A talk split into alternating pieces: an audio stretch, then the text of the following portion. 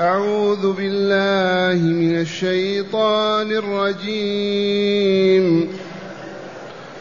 إنما يؤمن بآياتنا الذين إذا ذكروا بها الذين إذا ذكروا بها خروا سجدا وسبحوا بحمد ربهم. وسبحوا بحمد ربهم وهم لا يستكبرون. تتجافى جنوبهم عن المضاجع يدعون ربهم خوفا وطمعا. ومما رزقناهم ينفقون. فلا تعلم نفس ما أخفي لهم من قرة أعين جزاء بما كانوا يعملون.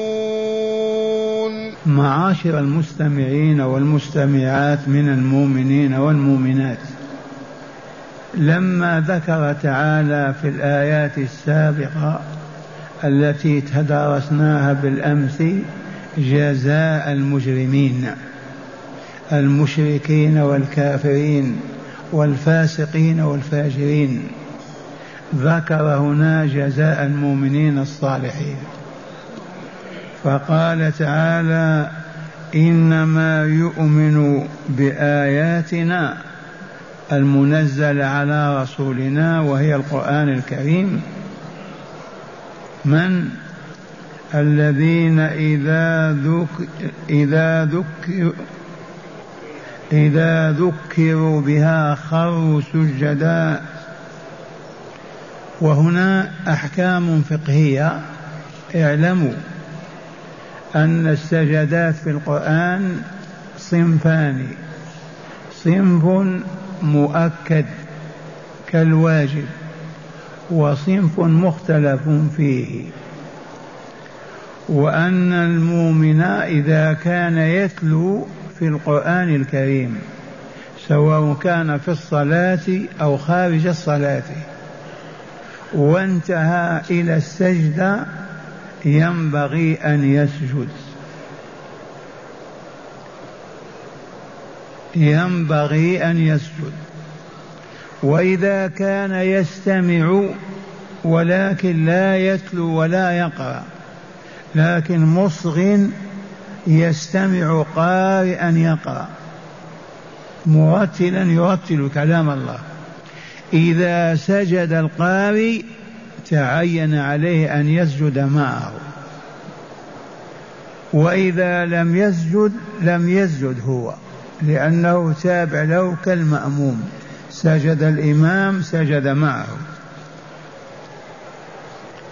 وإذا سجد يسبح الله تعالى سبحان ربي الأعلى سبحان ربي الأعلى وبحمده سبحان ربي الأعلى وبحمده. وإن ذكر ما ورد عن داود عليه السلام فكان إذا سجد وخر ساجدا يقول سجد وجهي للذي خلق سمعه وبصره سجد وجهي للذي خلق سمعه وبصره سجد وجهي للذي خلقه وشق سمعه وبصره. فتبارك الله أحسن الخالقين. اللهم اكتب بها وجرا اللهم اكتب بها أجرا وارفع بها وزرا. واجعل لي بها ذكرا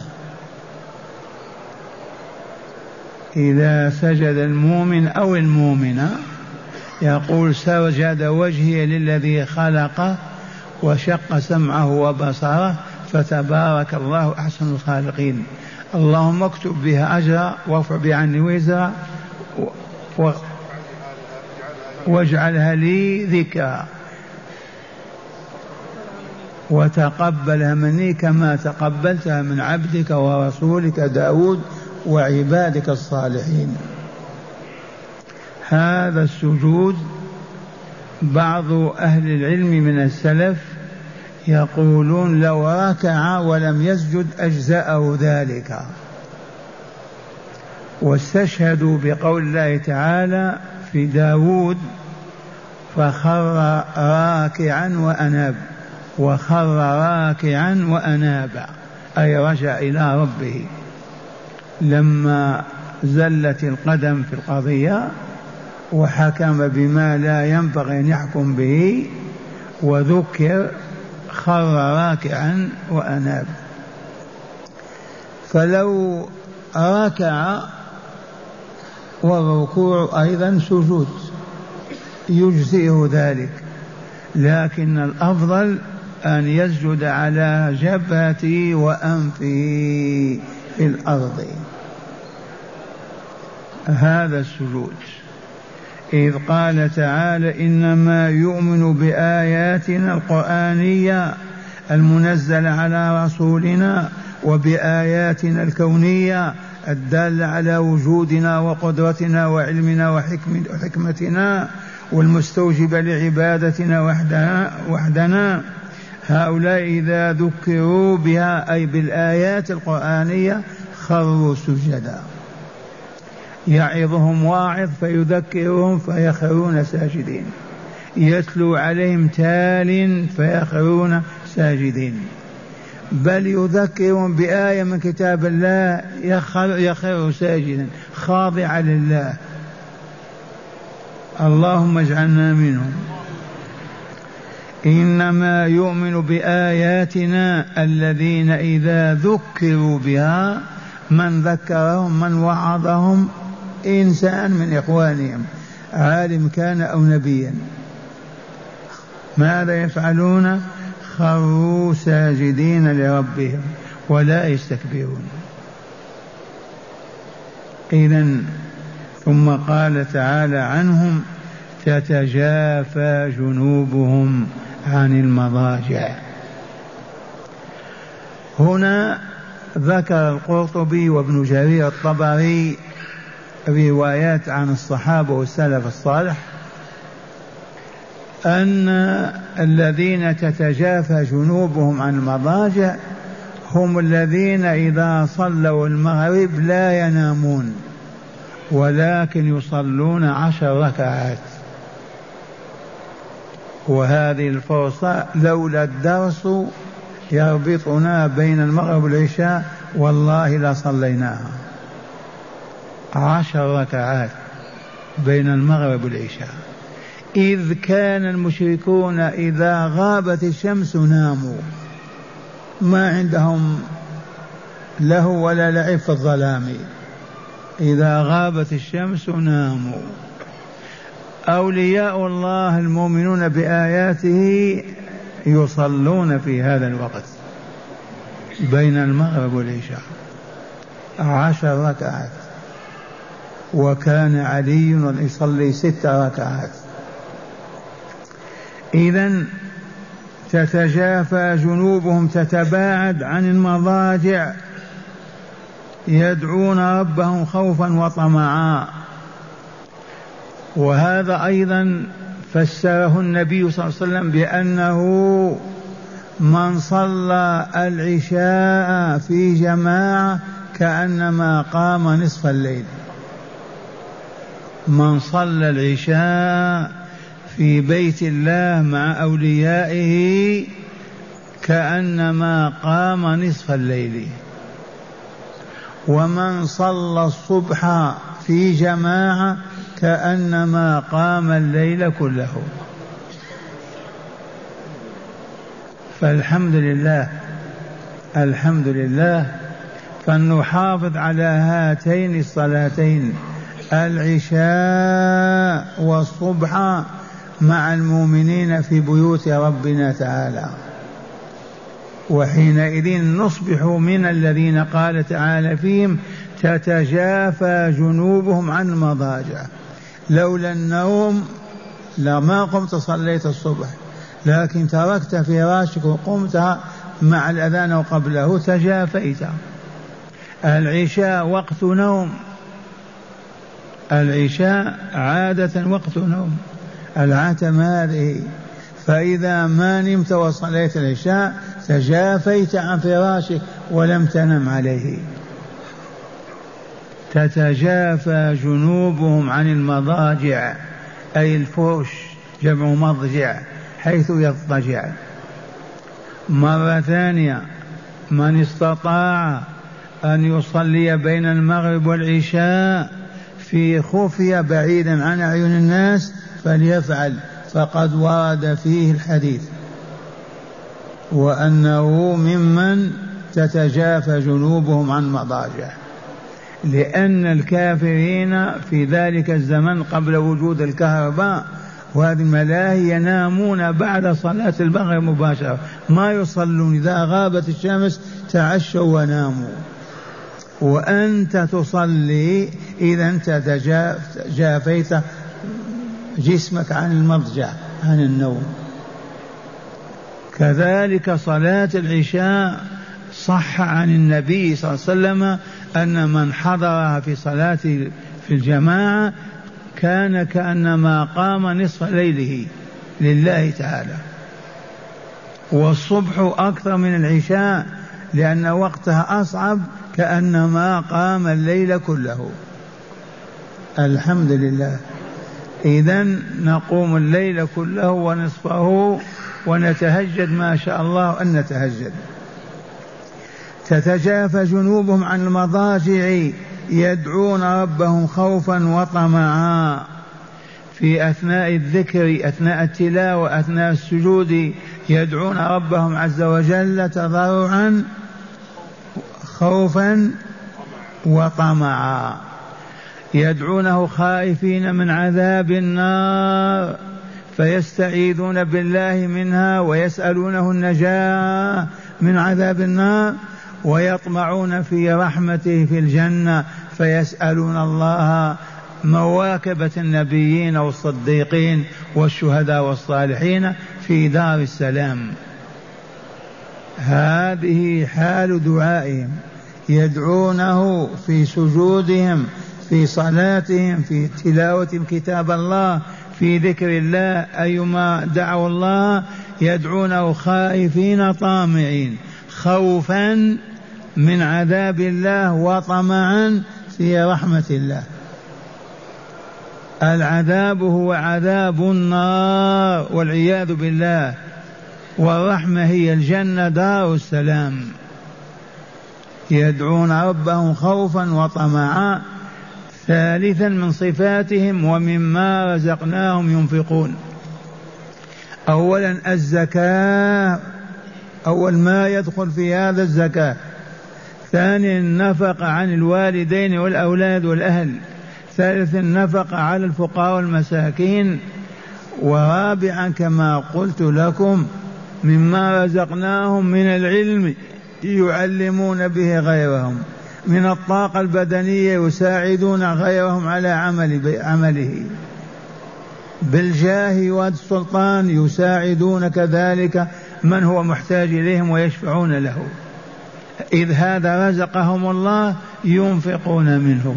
لا ينفقونه كله ولكن ينفقون جزءا منه. ذي صفاتهم ومما رزقناهم ينفقون. من هؤلاء؟ هؤلاء الذين يؤمنون بآيات الله وهم الذين إذا ذكروا بها خروا سجدا وسبحوا بحمد ربهم ولا يستكبرون وتتجافى جنوب عن المضاجع ويدعون ربهم خوفا وطمعا ومما رزقناهم ينفقون. هذه الصفات إن شاء الله صفاتكم. قل من يحرم منها بيننا. مرة ثانية. اسمعوا هذا الخبر الإلهي. إنما يؤمن بآياتنا من؟ الذين إذا ذكروا بها خروا سجدا وسبحوا بحمد ربهم. سبحان ربي الأعلى وبحمده. سبحان ربي العظيم في الركوع والسجود.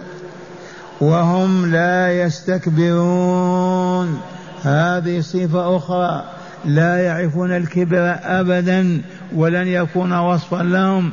دائما متواضعون متطامنون. لا كبرياء ولا غلو ولا عتو. تتجافى جنوبهم وتتباعد. جمع جنب عن المضاجع عن الفرش. لا ينامون من المغرب أو من العشاء إلى الضحى. ينامون فقط وقتا ويقومون وقتا. فيصلون المغرب والعشاء ويصلون الصبح في جماعة ويتهجدون ما شاء الله أن يتهجدوا. هؤلاء يخبر تعالى عنهم فيقول يدعون ربهم خوفا وطمعا والدعاء مخ العبادة والدعاء هو العبادة لأن الداعي يقر معنى لا إله إلا الله وكثيرا ما ترفع يديك فيدل ذلك على أنك رفعت يديك إلى ربك وأنه فوق سماوات فوق عرشه وأنك لم تر في الكون من يعطيك أو يسعفك أو كذا. فلم تسأل غيره وعلمت أنه يسمع صوتك فناديته يا رب! وعلمت أنه يقدر على قضاء حاجتك فدعوته فلهذا العبادة هي الدعاء. ومن هنا من دعا غير الله كفر. من دعا غير الله أشرك وما آمن بالله. واحذروا مما توارثناه جيل عن جيل من عوامنا وجهالنا يدعون يا رسول الله يا فاطمة يا حسين يا فلان يا فلان هذا والله لشرك وكفر. لما الدعاء هو العبادة؟ من قال هذه الكلمة؟ أقالها رسول الله إيه صلى الله عليه وسلم. ما معنى هو الدعاء؟ العبادة هو الدعاء.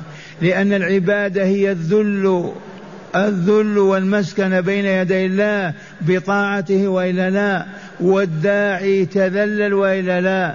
يا رب يا رب يا ربي ما عرف في الكون أحدا قال يا فلان أبدا. إلا الله يا رب يا ربي. ثانيا عرف أن ربه فوقه فوق سماوات فوق عرشه. لا كما يقول المضللون والضالون هو في كل مكان بل هو على عرشه.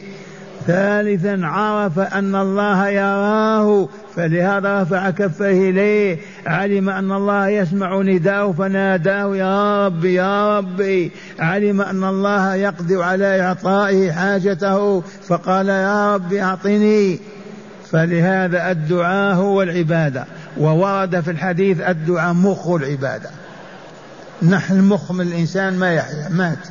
العبادة إذا نزعت منها الدعاء ما بقيت عبادة. لا تنفع. الدعاء هو العبادة. يدعون ربهم خوفا وطمعا. خائفين من عقابه وعذابه من جهنم. حقا قلوبهم ترتجف. وطامعون في رحمته وفي عطائه وفضله وإحسانه. هذه حالهم. يدعون ربهم بين الخوف والطمع. ومما رزقناهم ينفقون. قد قلت لكم اولا هو الزكاة اولا. ثانيا رزقك الله عقلك تبات فانفع به غيرك. رزقك الله علما فانفع به سواك. رزقك الله جاها أو دولة انفع به من يحتاج إليك. رزقك قوة ووجدت مؤمن ما يستطيع يحمل هذا الكيس تحمله معه. تنفق مما رزقك الله. وهذا أعم.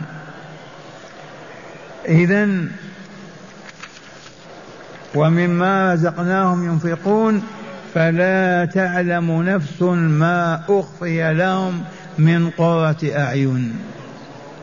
والله العظيم لا تعلم نفس ذي نفس في الملائكة ولا في البشر ما أعد الله لهم هيا لهم من نعيم مقيم.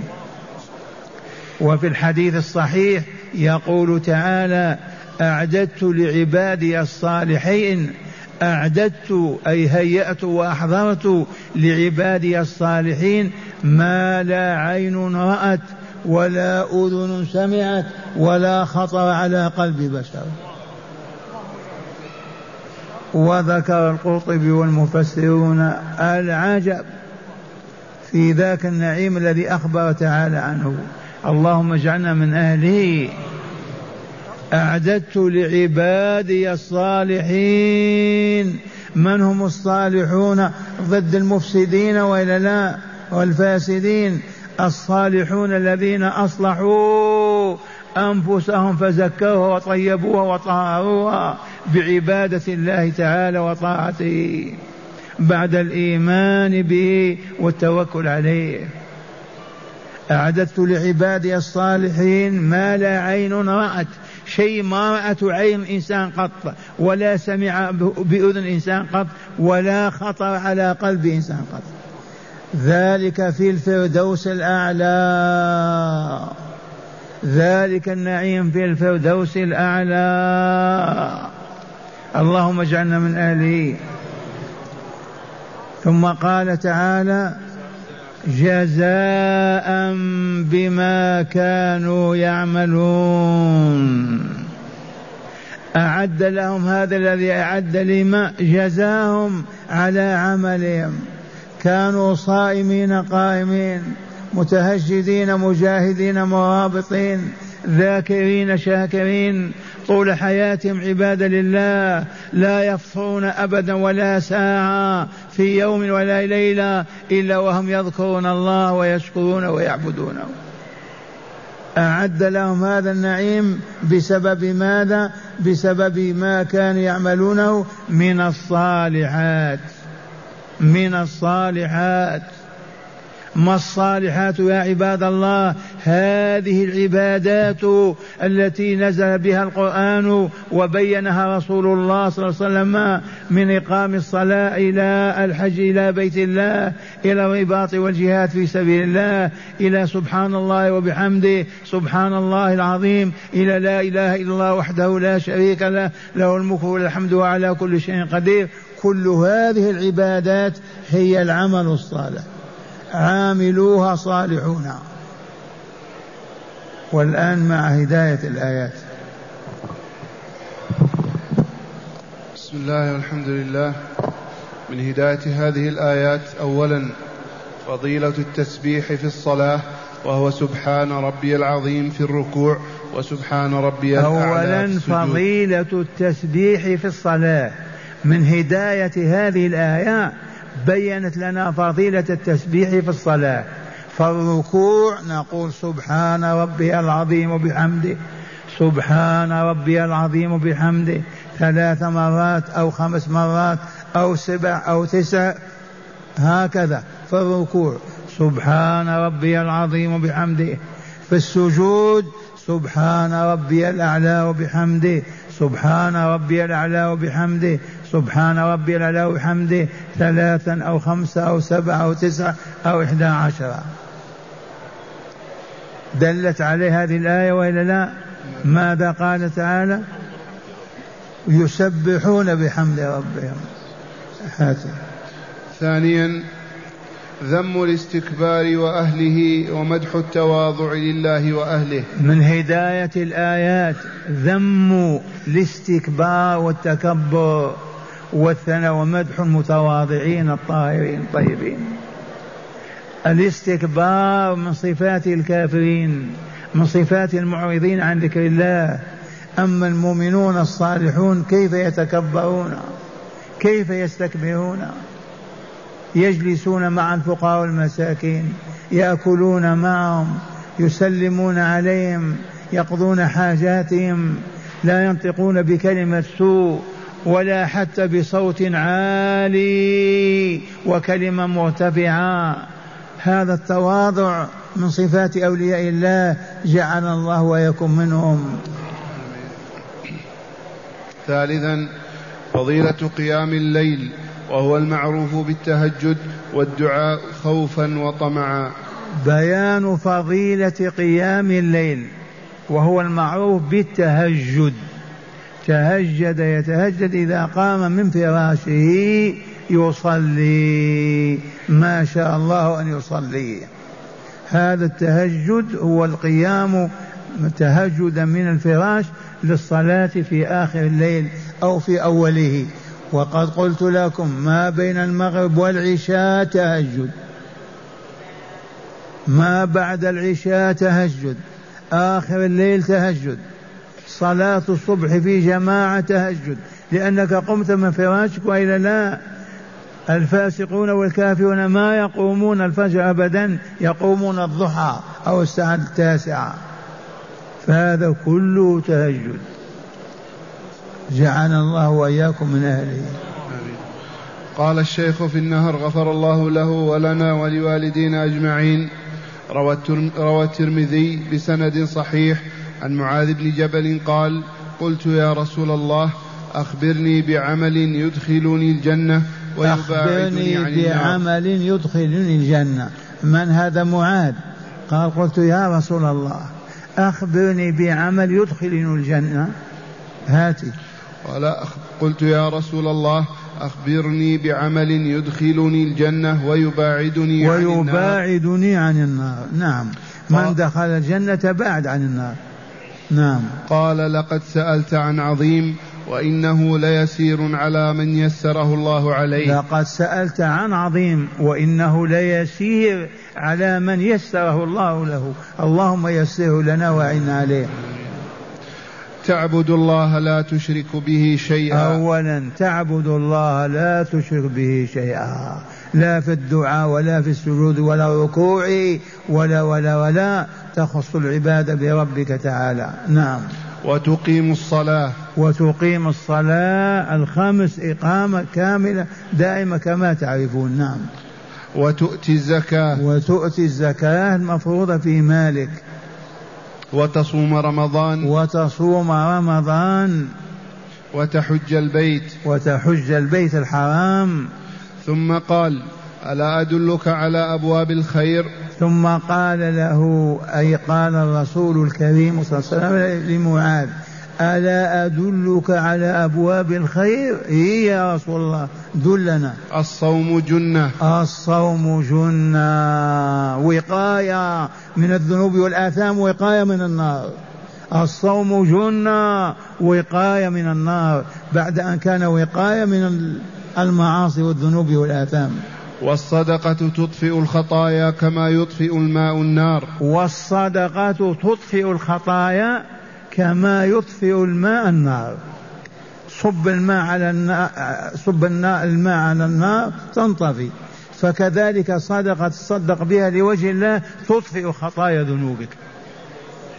نعم. وصلاة الرجل, وصلاة الرجل في جوف الليل ثم تلا تتجافى جنوبهم عن المضاجع. وهذا هو الشاهد. ثم صلاة الليل صلاة المرء في آخر الليل.